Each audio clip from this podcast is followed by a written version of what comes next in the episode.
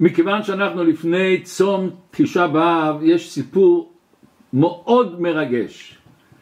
הגאון החידה פעם אחת הוא בא לאיזה מקום והוא רואה שכל הנשים הצדקניות מחכות מתי חצות היום. למה? ואז הוא רואה שמיד בחצות היום כולם רצים הביתה, רוחצים את כל הבית, רוחצים את הרצפות, את החלונות, כמו לפני פסח. ואז הגאון החידה אסף את כולם לבית כנסת ואמר יהודים יקרים אפילו שכוונתכם רצויה אבל על פי ההלכה זה לא פשוט. רוב הפוסקים אומרים שאסור אסור לעשות כזה דבר. ואם יש ספק צריכים להחמיר.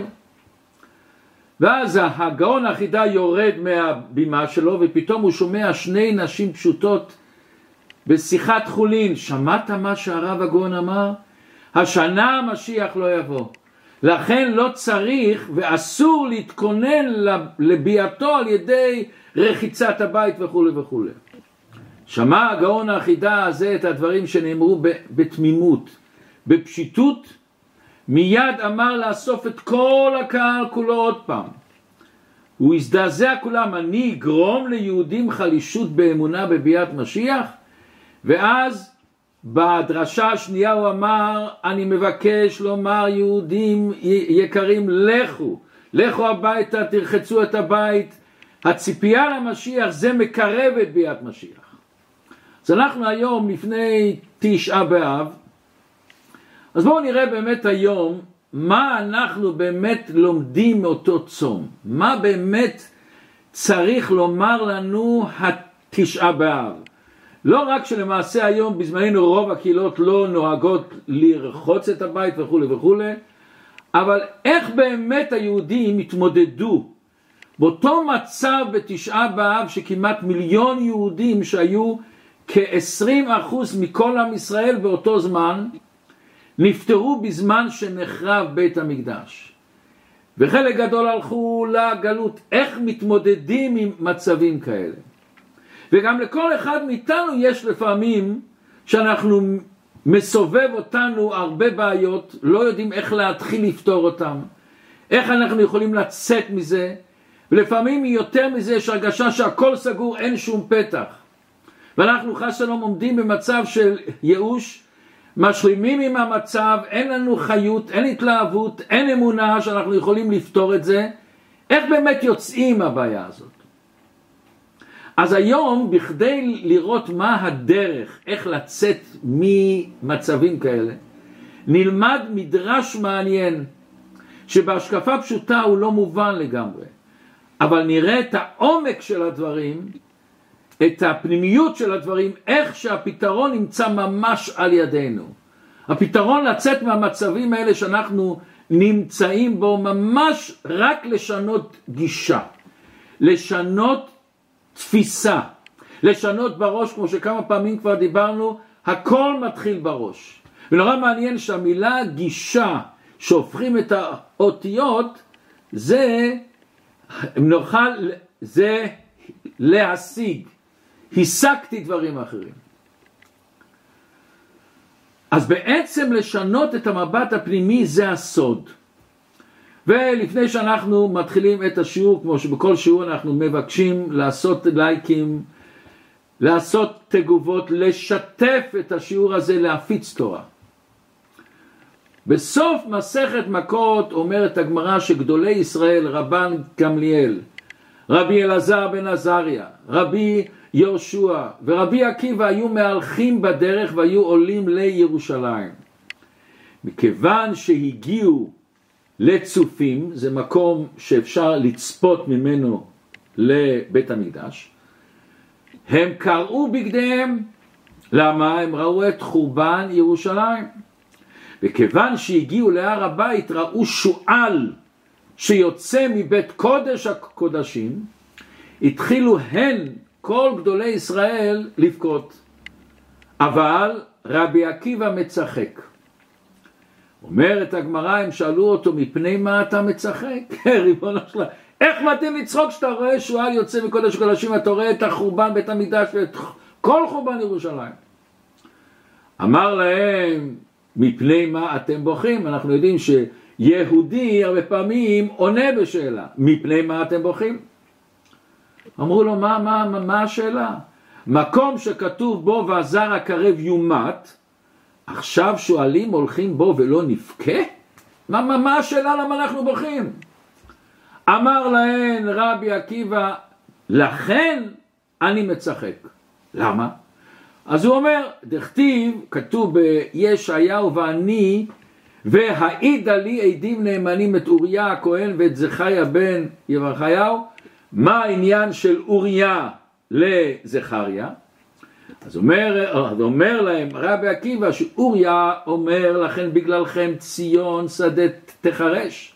זאת אומרת שיהיה חורבן. זכריה אומר עוד, ישו, עוד ישבו זקנים וזקנות ברחובות ירושלים ורחובות העיר ימלאו בילדים וילדות משחקים. אז הוא אומר עד שלא נתקיימה נבואתו של אוריה הייתי מתיירא שמא נבואתו של זכריה לא תתקיים עכשיו שנתקיימה נבואתו של אוריה בידוע שנבואתו של זכריה מתקיימת. שומעים את זה החכמים אומרים עקיבא ניחמתנו, עקיבא ניחמתנו. יש כאן המון המון שאלות שמתחילים קצת להתבונן בהן. דבר ראשון, מה השאלה שרבי עקיבא אומר להם, מדוע אתם בוכים? פשוט, למה בוכים? רואים את חורבן בית המקדש, אז אנחנו בוכים.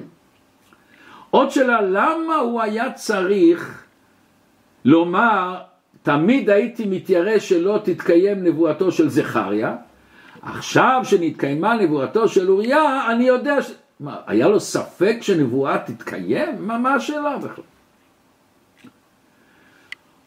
עוד שאלה, מה עונה להם רבי עקיבא שהוא צוחק? בגלל שלעתיד לבוא רחובות ירושלים יהיו מלאים בילדים וילדות שישמחו. אנחנו כולנו מאמינים בזה. אבל סוף כל סוף עכשיו יש סבל. איך, מה, איך יש מקום לצחוק מזה? יותר מזה, רבי עקיבא עצמו, שהוא התקרב לצופים, כתוב שהוא עשה קריאה. כולם קראו בגדיהם. אז מה קורה עכשיו שאתה צוחק פתאום? מה התחדש פתאום? אומר הרב דבר מעניין מאוד.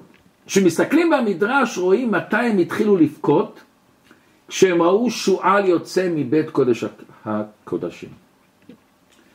אז הם התחילו לבכות ורבי עקיבא התחיל לצחוק. מה היה העניין הזה שראו שועל מבין קודש הקודשים? ומה זה עשה להם כזה שוק גדול? אומר הרב, בכל הנבואות על חורבן בית המקדש, לא התנבאו ששועל יצא מקודש הקודשים.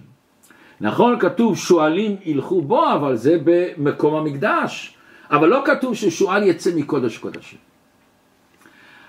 עיקר הכאב שלהם היה, נכון שנגזר על בית המקדש שהוא יחרב, נכון שנגזר על עם ישראל שהם יגלו, אבל כזה חילול השם, כזה חילול של עם ישראל, שמקודש הקודשים יצא, יצא שואל, אה, שואל איך זה יכול להיות? זה, זה לא כתוב בתורה. למה פתאום, פתאום זה צמח הדבר הזה, איך זה קרה? יש הרבה צורות שהחורבן בית המקדש יכול להתקיים, אבל למה בצורה כזאת? זה מה שהפריע לחכמים, זה מה שכאב להם מאוד, על הגלות הנוראה, החורבן הנורא הנורא הזה. וכאן בא המבט הנפלא של רבי עקיבא. לרבי עקיבא בהמון מקומות בש"ס, שאין לנו עכשיו זמן להעריך אולי בהזדמנות הבאה, המבט שלו היה שונה. יש אנשים שיכולים להביט על ההווה, שזה בדרך כלל כולנו. רבי עקיבא תמיד הסתכל על ההווה בפנימיות שלו, במהות שלו, בעצם שלו, מה מתבשל בהווה הזה, מה מההווה הזה הולך לצמוח, הולך לגדול. כאשר יולדת במצב על המשבר ויש לה כאבים ולפעמים צועקת מהכאבים. אבל בסך הכל בפנימיות אנחנו רואים מה שבא לפה, מה שמתבשל פה, מה שצומח פה. צומח פה מציאות של אדם חדש, נשמה חדשה, אור חדש בעולם. ואנחנו יודעים כמה אנשים שהשם ישמור לא הולך כל כך מהר להביא ילדים לעולם, כמה הם מוכנים לעבור כל מיני טיפולים שונים ומשונים, ועוברים בדרך אכזבות, אני מכיר אישית, זה נורא ואיום שפתאום עוד חודש עבר וזה לא הלך. הם מוכנים לעבור הכל, למה? הם רואים את העתיד שיהיה בעזרת השם כשאני אצליח. אז הם רואים בהווה את העתיד. רבי עקיבא כל פעם המבט שלו הוא מבט פנימי עמוק. הוא ראה בכל דבר מה שיוצא. הוא הסתכל בזרע, הוא ראה את העץ הגדול. הוא רואה את הכדור שזז, הוא לא מסתכל על הכדור, הוא רואה את הכדור לאיפה הוא מגיע. וזה ההצלחה שלו. אומר רבי עקיבא ככה, יש לנו כלל תמיד זה לעומת זה. יש לנו כלל תמיד שכמה שהעין יותר גדול, היש צומח יותר. זאת אומרת, כמה שאני רואה שהגלות קשה יותר, הגלות היא באה בשביל אור חדש שיתגלה בעולם. אז כמה שאני רואה שהגלות כל כך כבדה, ששועל יוצא מבית קודש הקודשים, אם ההלם והצמצום הוא כזה גדול, סימן שהגילוי והאור והשפע והברכה והעושר שיבוא אחרי זה בזמן הגאולה יהיה הרבה יותר. זה מה שהוא אמר. אני לא ידעתי כמה האור הגילוי יהיה גדול. כשעכשיו אני רואה את הנבואה, איך שהיא מתקיימת לגלות, שהיא מתקיימת הרבה יותר עמוק, ומכיוון שהתורה קישרה את הגלות לגאולה, אני מבין שהגאולה תהיה יותר. רבי עקיבא לימד אותנו כלל גדול מאוד. בכל מצב שאני נמצא, באיזה בעיה שאני לא נמצא, באיזה הרגשה לא נמצ... שאני לא נמצא, תחפש מיד איזה אור יכול לצאת מזה. איך אני יכול ליצור מהבעיה הזאת, מהאתגר הזה, מהניסיון הזה ברכה. מה אני יכול להשתמש עם אותו דבר שהוא ישנה את המצב רוח שלי, את ההרגשה שלי, שאני אוכל לגדול מזה. אני זוכר כשהייתי בבית ספר, הייתי עוד קטן, אז אבא שלי תמיד לימד אותי כמה כללים חשובים בחיים. וכל פעם הוא אמר לי שאתה נמצא בבעיה, שיש לך איזה מצב שקשה, תחשוב מה טוב שיכול לצאת מזה. וכשאני מכוון את המחשבה שלי, את הרגש שלי, את הרצון שלי לחפש את הטוב, אני מוצא אותו. יכול להיות שזה קשה, יכול להיות שלפעמים הרגש השלילי מתגבר, אז אני צריך לסגור עיניים, להרים את העיניים כלפי השמיים של הקדוש ברוך הוא, ולומר לקדוש ברוך הוא, מה אני יכול ליצור פה טוב? מה אני יכול ללמוד? למה? יש לנו כלל, אין רע יורד מלמעלה. השם אף פעם לא עושה לבן אדם רע. כמו שאבא ואמא לא עושים רע, איי נראה לנו לפעמים זה רע. זה נראה בעיניים שלנו. אנחנו יודעים שהעיניים שלנו רואים מאוד קצת. שבן אדם מסתכל על חומר, מה הוא רואה? חומר, בעצם זה אטומים, אטומים שרצים, בעצם זה רוב רוב רוב רובו של החומר הוא עין ואפס. אנחנו לא רואים את כל הגלי אלקטרוניקה של הרדיו ושל המחש... של הטלפון, לא רואים הכלול. רוב הדברים אנחנו לא רואים. בוא תסתכל על האתגר, על הניסיון, על הבעיה שיש לך, מה אני יכול ליצור מזה טוב. יש כזה סיפור שפעם היה אחד שהוא היה מתווך לבית חרושת גדול לנעליים והוא, מישהו אמר לו תיסע לאפריקה אולי שם תוכל לעשות קשר למכור הרבה נעליים בא לאפריקה רואה שאף אחד לא הולך שם עם נעליים שולח טלגרמה לבית חרושת, אני מצטער, אני חוזר מיד, אין לי מה לעשות פה, אין לי מה לעשות פה, הם לא הולכים עם נעליים. אחרי שנה מגיע עוד אחד שהיה מתווך לאותו בית חרושת, וגם בא לאפריקה. והוא בא ורואה אנשים עם נעליים, מיד שולח טלגרמות, תשלחו קמיונים, אף אחד אין פה נעליים. מבט אחר, מבט אחר. וכאן הרב מוסיף עוד נקודה נפלאה. כבר דיברנו כמה פעמים על המדרש המפורסם ועשו לי מקדש ושכנתי בתוכם, בתוך כל אחד ואחד מישראל. זאת אומרת שבית המקדש הוא זהה למה שקורה אצלנו. מוסבר שכמו שבבית המקדש יש מקום שנקרא קודש הקודשים, המקום הכי קדוש שאי אפשר כמעט להיכנס רק פעם אחת בשנה הכהן גדול, אותו דבר לכל יהודי יש נקודה פנימית, נקודה שהיא קודש הקודשים, הנקודה שלעולם לא יכולה להתנתק מהקדוש ברוך וכמו שאנחנו מדי פעם שומעים את זה כל פעם פתאום שומעים על איזה בן אדם רחוק רחוק מיהדות לגמרי ופתאום נדלק אצלו משהו. פתאום הקדושה נדלקת בו בצורה לא נורמלית. מה קרה? אותו קודש הקודשים נדלק בו פתאום. זה מה שאומרים ביידיש, זה נקרא הפינטליעיד, הנקודה היהודית. וזה יש לכל בן אדם. אותו דבר בגוף האדם, בגוף האדם כבר דיברנו שיש עצם הלוז, עצם הלוז זה עצם קטנה קטנה, שגם ששורפים את הבן אדם, וגם שהוא נקבר והוא מתפורר לגמרי, עצם הלוז תמיד נשארת. ויש הרבה דעות שאומרים שתחיית המתים תתחיל מהעצם הלוז הזה. למה? כמו שבנשמה יש נקודה פנימית שלא מתבטלת והחטא הכי גדול לא יכול לכבות את האש הזאת, אותו דבר זה גם בגוף. וזה בא מבית המקדש, קודש הקודשים. רבי עקיבא רואה שועלים יוצאים מקודש הקודשים. מה הוא רואה פה? אז מישהו אחד רואה את השועלים, החילול השם העצום. רבי עקיבא רואה הרבה יותר עמוק. הוא רואה שועלים יוצאים מקודש הקודשים. מה זה השועלים? מה מסמל השועל? ולמה הוא יוצא מקודש הקודשים?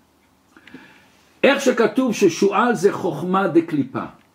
ובואו נלמד עוד מדרש מעניין של רבי עקיבא. פעם אחת אומרת הגמרא, גזרה מלכות הרשעה שלא יעסקו ישראל בתורה. בא פפוס בן יהודה ומצאו לרבי עקיבא שהיה מקהיל קהילות ברבים ועוסק בתורה, הוא ראה אותו אוסף אנשים, עושה הקל, אוסף אנשים שילמדו תורה. אמר לעקיבא, אי אתה מתיירא מן המלכות? אתה לא מפחד שיתפסו אותך, יהרגו אותך? אמר לו, אמשול לך משל. למה הדבר דומה לשועל שהיה מהלך על גב הנהר וראה דגים שהם מתקבצים ממקום למקום. אמר להם, מפני מה אתם בורחים? למה הוא רואה שאתם פעם הולכים לפה, פעם הולכים לפה? אמרו לו, מפני רשתות שמביאים עלינו בני אדם. הבני אדם שמים רשתות לתפוס אותם. אמר להם, בא אותו השועל, אמר להם, אני אתן לכם עצה. רצונכם שתעלו ליבשה, תצאו מהים, הרשתות לא יתפסו אתכם בכלל. תעלו אל היבשה, ונדעו אני ואתם, אני אגור איתכם ביחד. כשם שדרו אבותיי עם אבותיכם. הוא מספר להם סיפור שלא היה. אבותיי עם אבותיכם היו חיים על, על האדמה רגוע, תבואו, תבואו אליי ונחיה ואין לכם סכנה. אמרו לא, אתה הוא שאומרים עליך פיקח שבחיות? לא פיקח אתה, אלא טיפש אתה. מה במקום חיותנו? אנחנו מתיירים במים שזה החיות שלנו, אנחנו מפחדים במקום מיתתנו אם נצא על, אל היבשה על אחת כמה וכמה. כך מספרת הגמרא במסרת ברכות דף ס"א עמוד ב'. השועל הוא סמל לערמומי, אבל זה ערמומיות של קליפה, שועל זה בהמה טמאה, זה בהמה לא כשרה. רבי עקיבא לא רואה את השועלים בכלל, הוא רואה שהם יוצאים מקודש הקודשים. מה זה קודש הקודשים? זה המקום הכי נעלה, זה המקום כמו שאמרנו הכי קדוש, הכי פנימי, ששום דבר לא יכול לשלוט עליה, שום חטא לא יכול.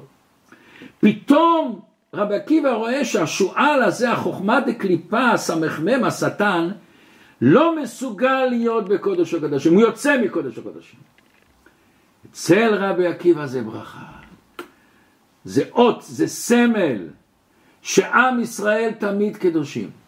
שקודש הקודשים גם שהם בגלות ולכאורה הם יורדים, תמיד נשאר נקי. השועל לא יכול להיכנס שם. השועל לא מוצא מקום שם, הוא לא יכול, הוא בורח משם. גם במצב הכי קשה, יהודי תמיד יישאר נקי. ולכן הוא שמח. הוא ראה שהחוכמה הזאת דקליפה, החוכמה של היצר הרע, אין לה מקום והיא יוצאת, זו בשורה טובה מאוד. זו בשורה שבגלות יש תמיד קשר עם הקדוש ברוך הוא לעם ישראל. כמו שאומר הרמב"ן על הפסוק, ושממו עליה אויביכם. כתוב שעם ישראל שעוזבים את ארץ ישראל ויעבור האויבים, שממו עליה אויביכם. אומר הרמב"ן, שממו עליה, עליה אויביכם, היא בשורה טובה. מבשרת שבכל הגלויות שאין ארצנו, מקבלת את אויבינו.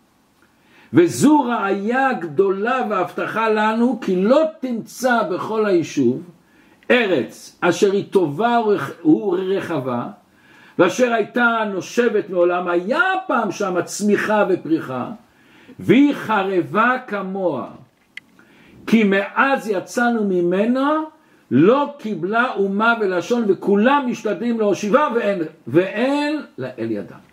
מה זאת אומרת? אומר הרמב"ן, וזו שיחה שלמה, אפשר לדבר על זה, אם עוברים את כל ההיסטוריה מהצלבנים, מהמוסלמים, מהערבים, מהטורקים, ארץ ישראל היה מקום של פריחה. אנחנו רואים את זה היום מה שקורה. וכל מה שבאו הצלבנים והערבים וכולם וניסו ליישב, זה נשאר שממה. תראו מה קרה כשאנחנו הגענו לארץ לפני כמה עשרות שנים בסך הכל. ותראו איזה פריחה, איזה צמיחה, איזה בנייה יש. וכשאנחנו עומדים על הגבול ורואים מה קורה אצל השכנים שלנו ומה אנחנו, איזה הבדל זה. זה בשורה טובה. זה גרם לרבי עקיבא צחוק. מה בא צחוק? צחוק בא תמיד מדבר הבלתי צפוי. אני מספר סיפור, ופתאום בא הדבר הבלתי צפוי. ונורא מעניין שאנשים מספרים בדיחה לפעמים אתה רואה דבר נורא מעניין. לפני שהבן אדם גומר את הבדיחה הוא כבר צוחק. מה, למה? הוא יודע שזה הולך לבוא. הוא יודע שזה הולך להיות. יש לנו פה בעיר אישה אחת שלפעמים יש בבית כמו אצל הרבה משפחות קצת... אבל אחרי זה הם תמיד מסתדרים. אז האישה אומרת לי שיש לנו בינינו איזו אי הבנה ולפעמים... אז אני כבר בפנים הלב שמחה. למה? אני שמחה שאחרי הפיוס, אחרי שהוא יבקש סליחה, אני אבקש סליחה, אני אשלים, והוא ישלים, זה יהיה אהבה הרבה יותר גדולה. וזה הסוד של אנשים מצליחים. הם תמיד יחפשו את האור, הם תמיד יחפשו את הטוב, מה שאפשר ללמוד מזה. הם מכל דבר שהם רואים ושומעים, גם מכישלון גדול או קטן, הם לא רואים את האכזבה, הם רואים מה אני מנצל את זה למקפצה. יש כזה סיפור שמישהו עבד בחברת IBM, חברה גדולה, וביקשו ממנו לעשות איזה תוכנה חדשה. הוא עבד, עבד, השקיע, השקיעו בזה החברה המון כסף, מיליונים. הוציאו את זה לשוק, ומצאו שיש בזה המון שגיאות, והחזירו את זה מהשוק. והבן אדם יושב במשרד, מרגיש כל כך רע. הם שילמו לי, השקיעו בי, ואני גרמתי על כזה, והוא מצפה למכתב פיטורים. עובר שבוע, עובר שבועיים, וזה לא מגיע. ואז פתאום הוא מקבל טלפון מהמנהל הכללי של IBM. הוא בטוח, או, oh, עכשיו זה מגיע, הוא נכנס למשרד שלו, הוא מיד אומר, אני מבקש סליחה, אני עשיתי את הטעות הזאת, אני עשיתי את הבעיה הזאת, אני יוצא מה, מהחברה, אני לא מבקש פיצויים, מגיע לי, לא מבקש פיצויים, עבדתי כבר הרבה שנים, לא מבקש פיצויים, אני חטאתי, אביתי, פשעתי. המנהל מחייך, מה? אתה הולך לעזוב אותנו? הוא אומר, כן, מה זאת אומרת? הוא אומר, אתה למדת, למדת מהשגיאות, למדת מהטעויות. אנחנו שילמנו על הבית ספר הזה. אתה תלך להעביר את כל החוכמה שקיבלת פה מאיתנו על ידי ההשקעה העצומה הזאת, את כל הטעויות, מה שלא צריכים לעשות, אתה תלך, תיתן את זה לחברה אחרת? זה לא. יש כזה אמרה, אתה יכול להיות מאושר ואז לצחוק. או שאתה יכול לצחוק ואז להיות מאושר.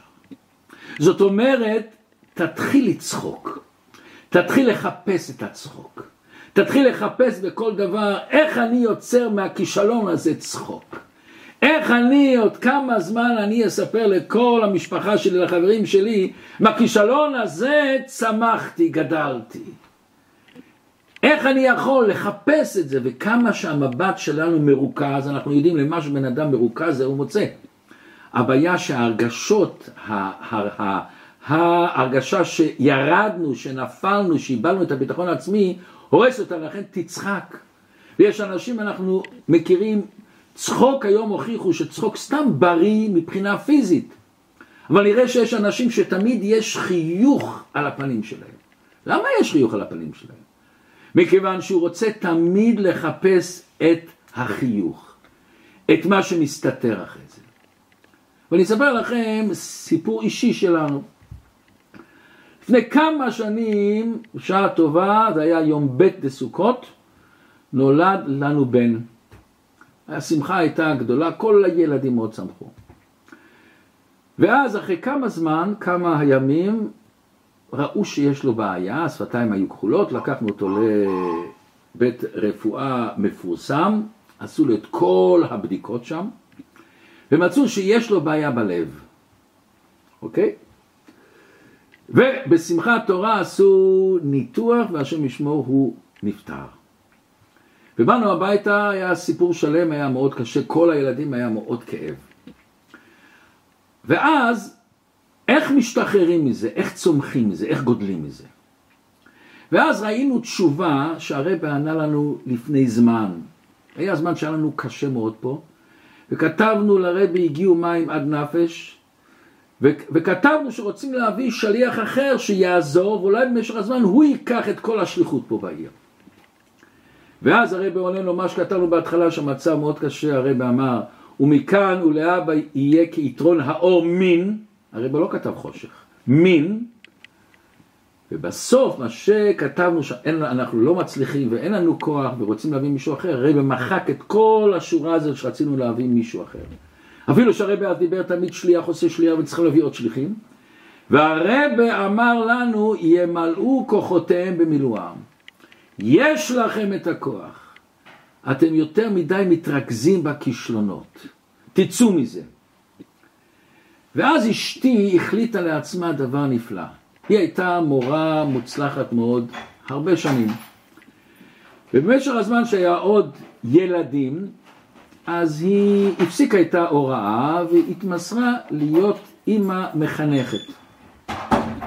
ואז היא החליטה, אני הולכת, את האהבה שלי לאותו הילד שנפטר, אני לא רוצה שהאהבה הזאת תלך לאיבוד.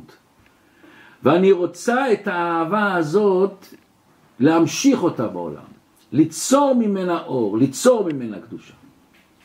ואז היא הלכה וחזרה להוראה, וכבר עברו אצלה אלפי בנות. וכל הבנות תמיד אומרות, מאיפה יש לך את האהבה העצומה הזאת? את המסירות לכל הבנות, את המסירות לבית ספר. אבל היא אומרת תמיד, הן לא יודעות שאותו אהבה זה לבן ליעקב ברוך, לאותו בן שהיה לנו. זה הכוח של בן אדם ליצור, לברוא, מחיוך על הפנים, אתה יכול לשנות את כל המציאות. עכשיו בואו נראה בעצם מה זה צחוק, למה רבי עקיבא צחק, למה הוא לא סתם אמר להם? צחוק תמיד בא, כמו שאמרנו, מהפתעה מדבר בלתי צפוי. ולכן, ולכן לפעמים כשאנחנו אומרים משהו למישהו, דבר לא מושלל, אז הוא אומר, אתה עושה צחוק ממני? מה זה צחוק? צחוק זה הדבר הבלתי צפוי. השם הבטיח לאברהם אבינו שיהיה לו בן, והשם כבר אמר לו, אז תקרא לו יצחק. למה? אחרי זה רואים, ותצחק שרה בקרבה לאמור, יהיה לי עוד ילד? הצחוק מבטא את ההשתהות מול פתיחת חוקי המציאות. הצחוק הוא דוחק את רגלי העולם הטבעי והרגיל. מול, מול הצחוק מאבד עולם הטבע את ערכו. רבי עקיבא צוחק מפני שהוא שייך לצורה איך ראו הנביאים. הנביאים תמיד ראו בצורה מהפכנית. היה להם יכולת להתנבא על חורבן ובניין, גלות וגאולה במקום אחד. וזאת מלאכה שצריך נפש רחבה. נפש שיכולה לראות את הגאולה בתוך הגלות. כאשר העולם מפחיד, אנחנו צריכים לצחוק. כאשר המבט הטבעי לבכות על אפר בית המקדש והשועלים, רב עקיבא צוחק. והוא אומר, עוד ישבו זקנים וזקנות ברחובות ירושלים. המבט, המבט של רבי עקיבא פותח לנו אפיקים, וזה היופי שלנו. ולכן חז"ל אומרים, הם אמרו לו, עקיבא ניחמתנו, עקיבא ניחמתנו. למה הם צריכים להגיד שתי פעמים? לעתיד לבוא אמרנו שכתוב, אז ימלא שחוק פינו ולשוננו רינה.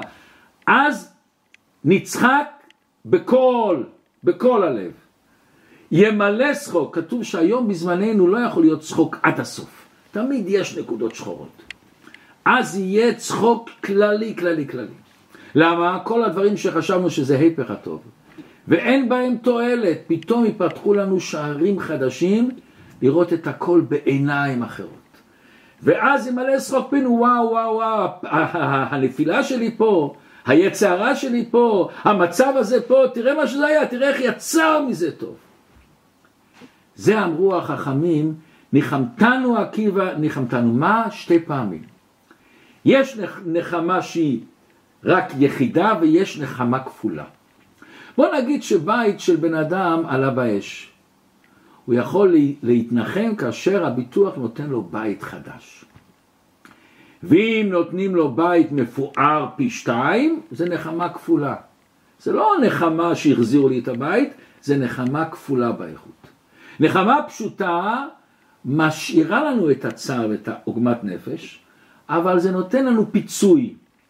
נחמה כפולה לא רק שזה מוחק ומסלק את הצער, זה מגלה לנו שמהצער הזה פתאום הצער נהיה טוב. לעתיד לבוא נראה שמכל עבודת השם שלנו, מכל האתגרים שלנו, מכל הניסיונות שלנו, דווקא מזה כשבן אדם מתגבר ולוחם ולא עוצר, הוא אומר אני יכול לעשות את זה, אני יכול להתגבר על זה. זה דווקא נותן לו את הכוח שהוא צומח שלא בערך ממה שהוא היה לפני זה. שהשם יזכה שבקרוב ממש כולנו נזכה לראות את ביאת המשיח בקרוב ממש. ולכן תראו דבר מעניין, מצד אחד בתשעה באב לא שמחים ולא אוכלים בשר ולא מסתפרים, אבל בתשעה באב לא אומרים תחנון. מתי לא אומרים תחנון? בחג. פה לא אומרים תחנון, למה? כתוב שתשעה באב הוא, הוא קרוי מועד, שנאמר קרא עליי מועד. יותר מזה, ערב תשעה באב גם לא אומרים תחנון, למה? מכיוון שבערב שבתות וחגים גם לא אומרים תחנון. זאת אומרת, לעניין תחנון פתאום, ערב תשעה באב נקרא כמו ערב שבת. איך זה מתאים? איך זה מתאים לתשעה באב? יש עוד דבר מעניין. בתשעה באב לך בית המקדש, בתשעה באב כתוב נולד משיח. זה התפקיד שלנו, זה הכוח שלנו לגלות את המשיח שבאנו בתוך התשעה באב שלנו. וכל אחד בחיים שלו יש איזה תשעה באב. תהפוך אותו לקדושה, תיצור ממנו קדושה. ובואו תשמעו סיפור מרגש מאוד. היה חסיד, חסיד גור שקראו לו רב לייבל קוטנר. הוא היה עובד בצריף, בשואה, בצריף של מחנה עבודה. לייצר ציוד וכלי נשק. 12 שעות עבודה, ופעם אחת המכונה יוצאת מכלל שימוש. ולא יכולים לעשות את הייצור של התחמושת הזאת. הקצין הנאצי כועס נורא והוא אומר לו, מה קרה? איך המכונה הפסיקה לעבוד? איך זה יכול להיות? ואז הוא באכזריות מסתכל על כל השבויים ומסתכל על אותו לייבלה והוא אומר לו, כולם הולכים בחזרה, עכשיו השעות נגמרו, כבר עברו את ה-12 שעות, אתה תתקן את המכונה. אתה תתקן את המכונה. אותו חסיד הזה לא יודע שום דבר, הוא לא מבין במכונות, הוא לא מהנדס. והוא אומר, אתה יהודי, דו קנסט. אתה יהודי, אתה יכול. כל יהודי יכול. כל הלילה אותו לייבלה עמד, פירק את כל החלקים. החזיר אותם, פירק, החזיר אותם. השערים סגורים, כולם רועדים, מה יהיה בסוף? בבוקר כשחוזרים עם אותו הקצין הנאצי מחשימו, הוא פותח את הדלת, המכונה עובדת. וואו! הוא לא האמין שהם יכולים לעשות את זה. לדרוש זה דבר אחד, אבל שיצליח, איך הוא יכול? רב לייבלה, יהודי כזה חסידי, ראה את ההפתעה בעיניים שלו, ראה את השוק, ואז הוא החליט שזו הזדמנות קצת לרומם את לב היהודים, לתת להם צחוק. ואז הוא מתקרב בנחישות אל אותו קצין, אומר לו, אני מבקש תשלום. אני מבקש כמה סיגריות. לבקש מנאצי סיגריות? הוא מוציא מיד את האקדח והורג אותך. אבל הוא אומר לו, סיגריות, איך הרשע הזה? כולם נבהלו. אבל כולם לא ציפו. הנאצי הזה עוד מושפע מהשוק הזה שהמכונה עובדת, מכניס את היד לקיץ, מוציא קופסה שלמה של סיגריות ונותן לו. ואז הוא בורח. הוא בורח.